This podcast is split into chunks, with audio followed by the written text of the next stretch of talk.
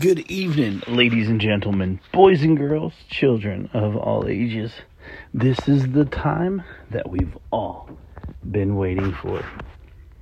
It's daily devotion time. It is time to get into the Word of God. And today is a blessed day. Why?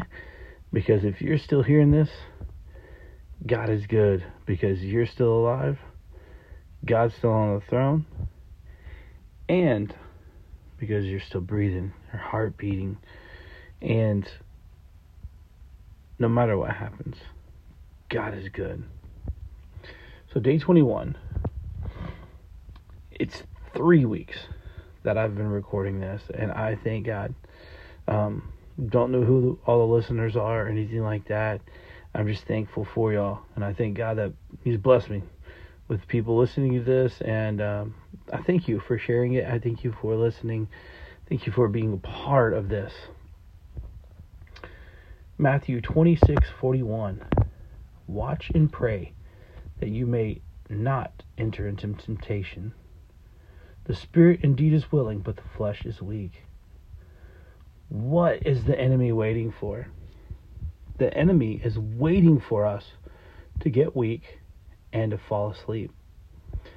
How many times have we gotten physically tired and then our flesh gets weak? And then spiritually we slip and fall, and the enemy has a victory dance in our areas where we once stood victorious. We allow him to dance victoriously as we cower in fear and in self condemnation. We stay defeated because we feel undeserving of God's grace and forgiveness. Why? Why do we feel this way?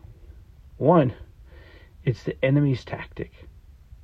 To Satan, all is fair in spiritual warfare.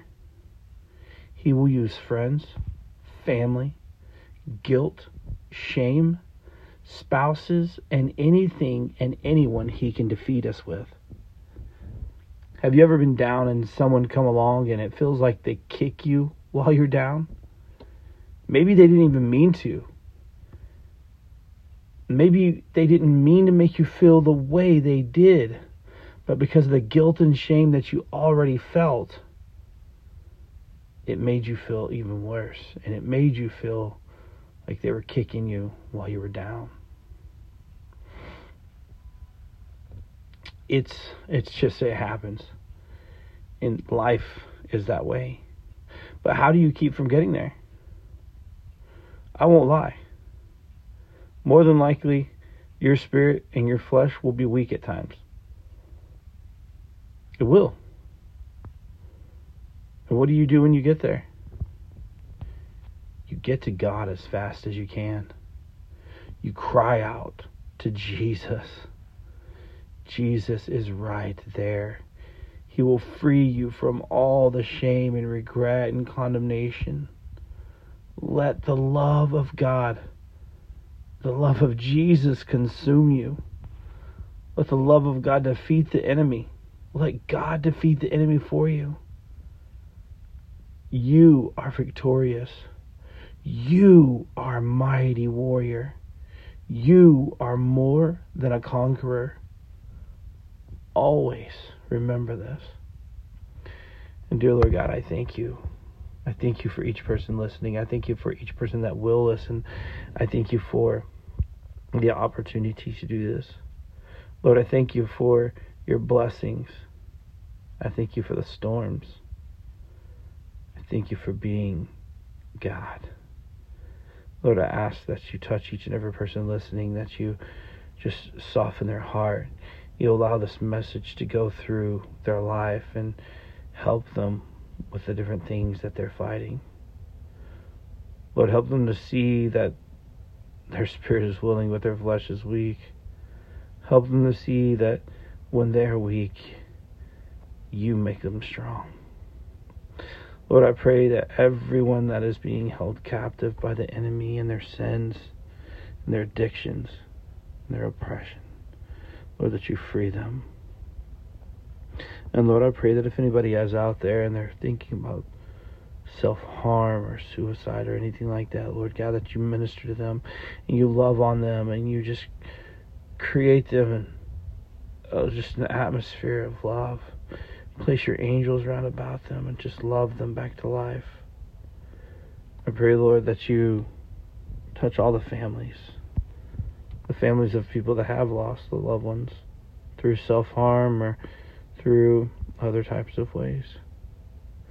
Lord, if there's anyone out there that doesn't know you, that wants to see their family in heaven one day, Lord, that wants you to be the Lord of their life, I pray that you give them the courage to repeat after me now. Dear Lord, I ask you to forgive me of all my sins. I'm a sinner, and I need you to be my Savior. Come into my heart, be the Savior of my life. Take away all my sin and shame, the regrets, the fears, the fears. Heal me in the areas that even I hide from myself and from others. I believe you died on the cross to save me from my sins, and I believe that you're coming back again to take me to heaven to be with you. Thank you, Jesus, for coming into my heart. Thank you for saving me from my sins and from myself. I give you all the praise and glory in Jesus' name. Amen. Well, always know that you are loved and that God has a plan for your life. And if you could see it right in front of you, if you could see that plan right in front of you, it would be the very exact same one that you would pick, knowing all the details. God loves you, and He wants the best for you. And that's His plan for your life. I pray that you have a wonderful night, a wonderful week, a wonderful month and year. I pray that God does amazing things in your life and amazing miracles in your family, in your work, in your house. Lord, I, I just pray that you do amazing things in each person.